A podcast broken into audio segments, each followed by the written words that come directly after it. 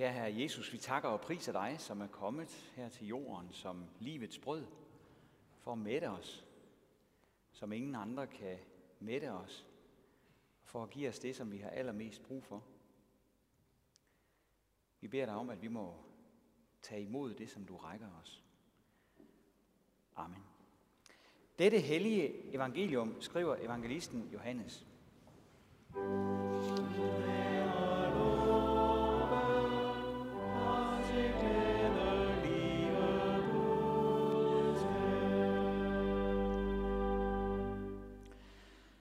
Da skaren nu så, at Jesus ikke var der, og hans disciple heller ikke, gik de ombord i bådene og kom til Kapernaum og ledte efter Jesus. Og da de fandt ham på den anden side af søen, sagde de til ham, Rabbi, hvornår er du kommet hertil? Jesus svarede dem, sandelig, sandelig siger jeg, jer, I leder ikke efter mig, fordi I fik tegn at se, men fordi I fik brød at spise og blev mætte. Arbejd ikke for den mad, som forgår, men for den mad, som består til evigt liv, den som menneskesønnen vil give jer. For ham har faderen, Gud selv, sat sit sejl på. Så sagde de til ham, hvad skal vi gøre for, at vi kan gøre Guds gerninger? Jesus svarede dem, Guds gerning er den, at I tror på ham, han har udsendt. Da sagde de til ham, hvilket tegn gør du, så vi kan se det og tro dig? Hvad kan du gøre? Vore fædre spiste manna i ørkenen, som der står skrevet, brød fra himlen gav han dem at spise.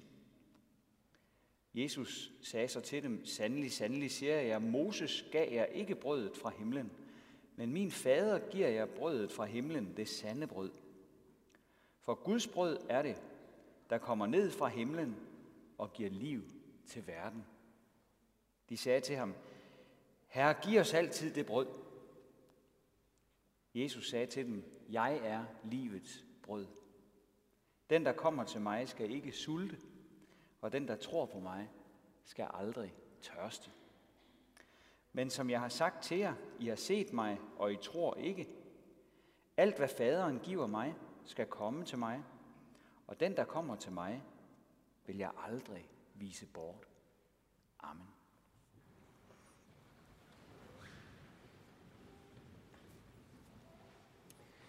Det er ikke til at se det, hvis man ikke lige ved det. Men billedet her skal forestille noget meget uhyggeligt. Der var en kirke, der holdt Halloween, og børnene blev opfordret til at møde op i så uhyggelige kostymer som overhovedet muligt. Her var der så en mor, der kom op med ideen, at hvidt brød var det uhyggeligste af alt. For det tog hun jo på af at spise. Så hendes lille pode blev klædt ud som hvidt brød. Jeg kunne ikke lade være med at tage billedet med her i dag, hvor vi har hørt Jesus sige, at han er livets brød. Det brød er der jo også delte meninger om.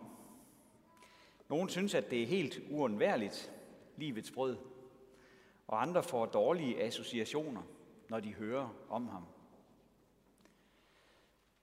Og selvom man forbinder udtrykket med noget positivt, så kan det også misforstås fuldstændig.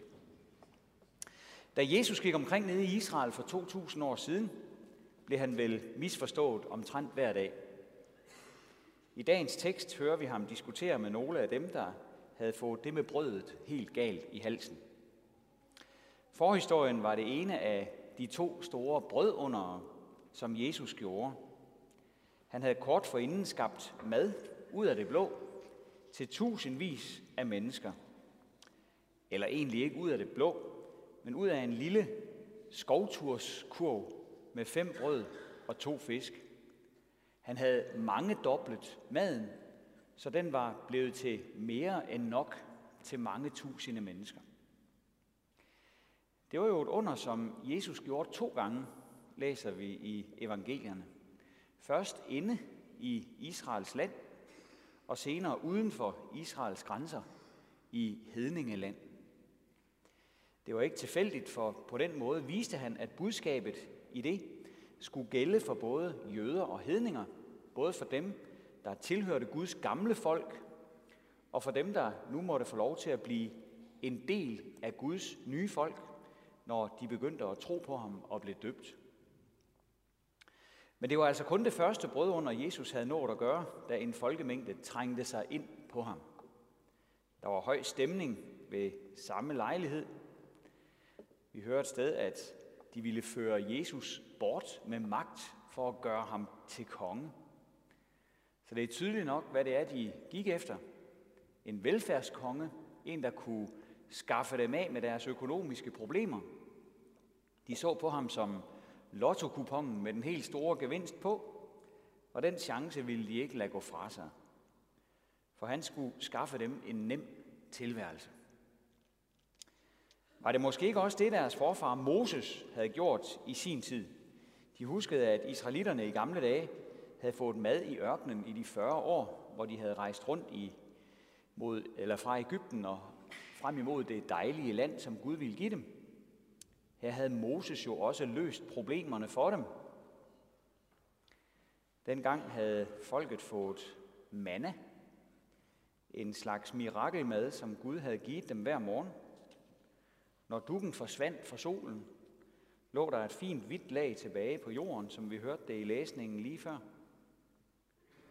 Der står i Gamle Testamente, at det lignede det, som vi ser på billedet her, nemlig korianderfrø. Der står også, at det smagte som vafler med honning. Så det har været sødt, og sikkert også med en masse energi i. Sikkert slet ikke noget for hende, der var så bange for det hvide brød, tænker jeg. Men her må Jesus så lige ind og rette på historiefortællingen, som de opsummerer for ham. For det var jo ikke Moses, der havde givet dem manna. Det var jo Gud, der havde gjort det. Moses gav jer ikke brødet fra himlen, men min far giver jer brødet fra himlen, det sande brød. Her lægger vi mærke til, at han ikke kun minder dem om, at det var Gud, der sørgede for manna i fortiden. Han går også over i nutid i sin rettelse til dem, og siger, at det er Gud, der nu giver dem brødet fra himlen. Hemmeligheden ligger i, at han selv er brødet fra himlen, livets brød.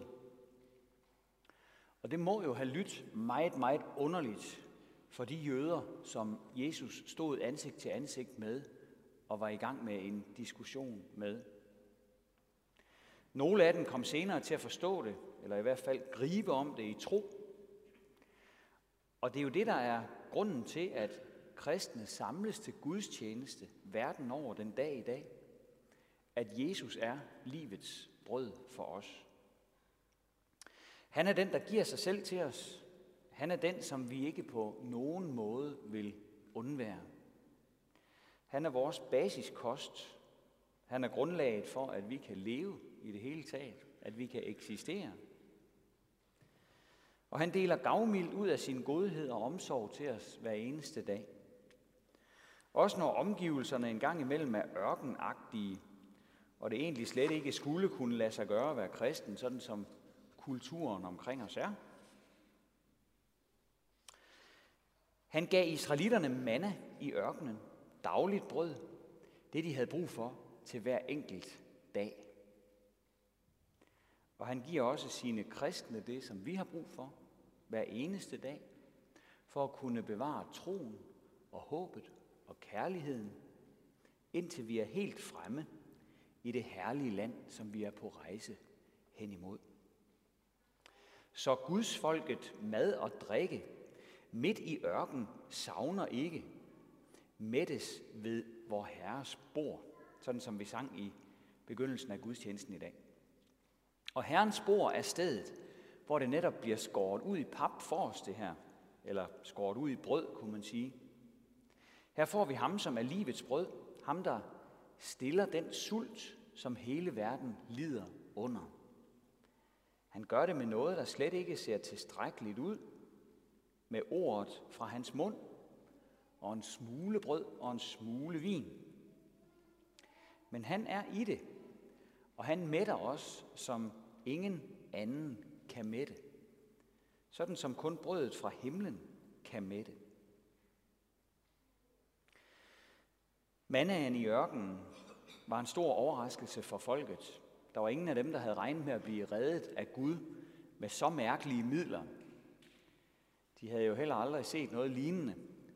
Og på den måde fik mannaen faktisk sit navn. For som vi læste det i teksten for lidt siden, øh, så sagde de, hvad er dog det?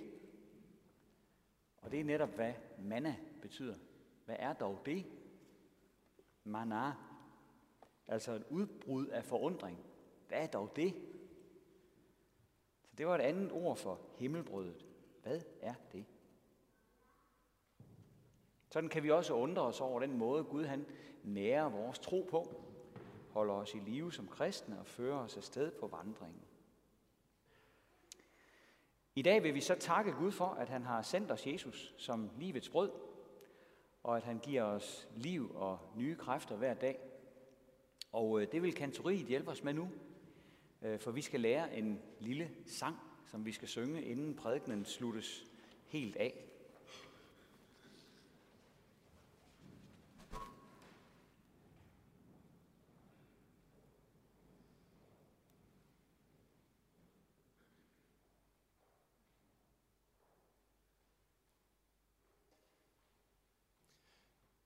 Ja, vi skal have lært et lille borvers, som øh, ifølge Michael er et israelsk borvers, som øh, også var kendt på Jesu tid. Vi gør det sådan, at kantoriet i første omgang synger øh, verset øh, en gang igennem, og så tager vi det i små bidder, og jeg skal nok appellere rigtig godt til jer, så I kan synge med.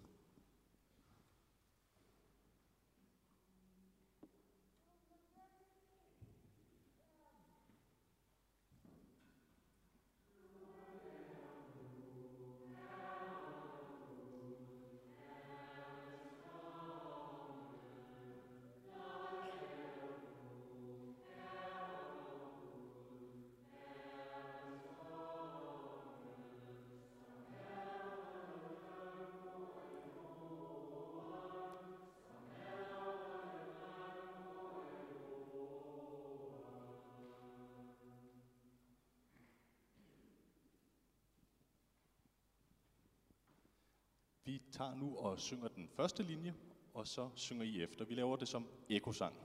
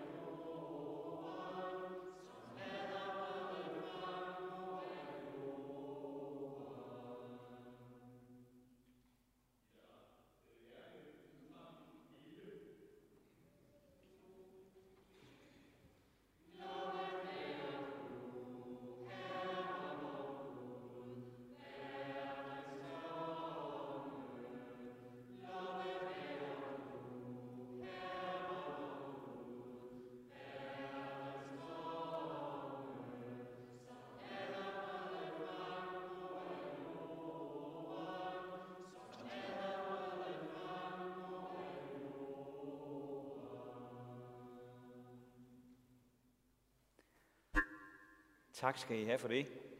Og tak til Gud for, at der er indhold bag ordene, som vi sang. Når vi skulle synge den, så er det fordi, at den er jo brugt som bordbøn på Jesu tid, denne her sang.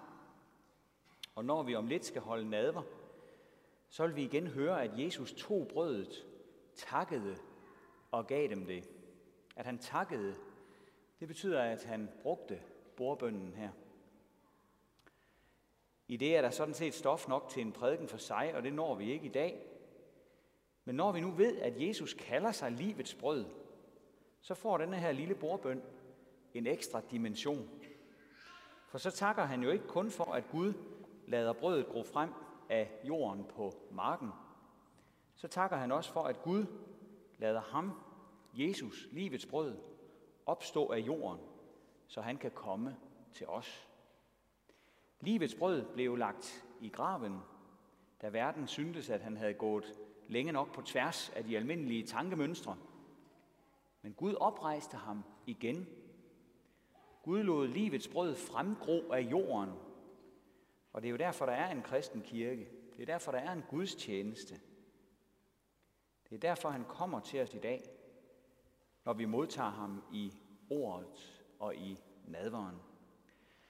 Ære være faderen og sønnen og helligånden, som det var i begyndelsen, så også nu og altid og i al evighed. Amen. Og lad os rejse os og med apostlen tilønske hinanden, hvor Herres Jesu Kristi nåde, Guds, vor Fars kærlighed og Helligåndens fællesskab være med os alle. Amen.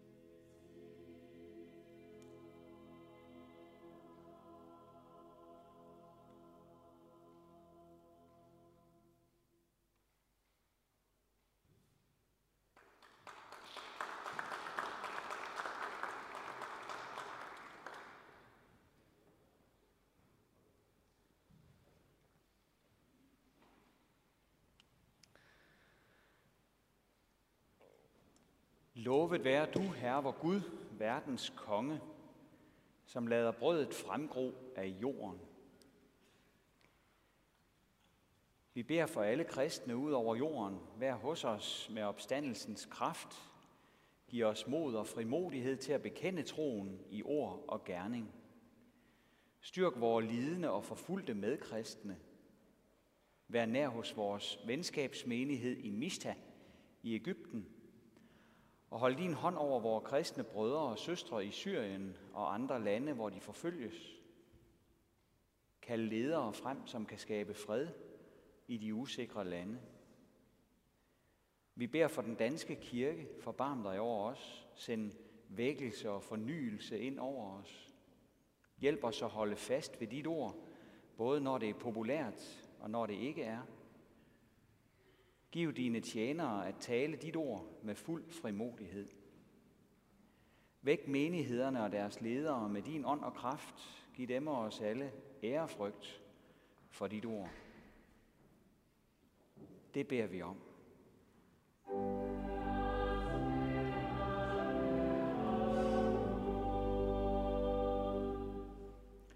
Vi beder for din menighed her hos os, for enhver i dette hus. Vi beder for konfirmanderne og deres familier, for menighedens arbejdsgrene. Lad der altid på dette sted findes en menighed, der vil lovsynge og tilbede dig og stille sig til rådighed for dig blandt mennesker. Vi beder for alle, vi beder for alle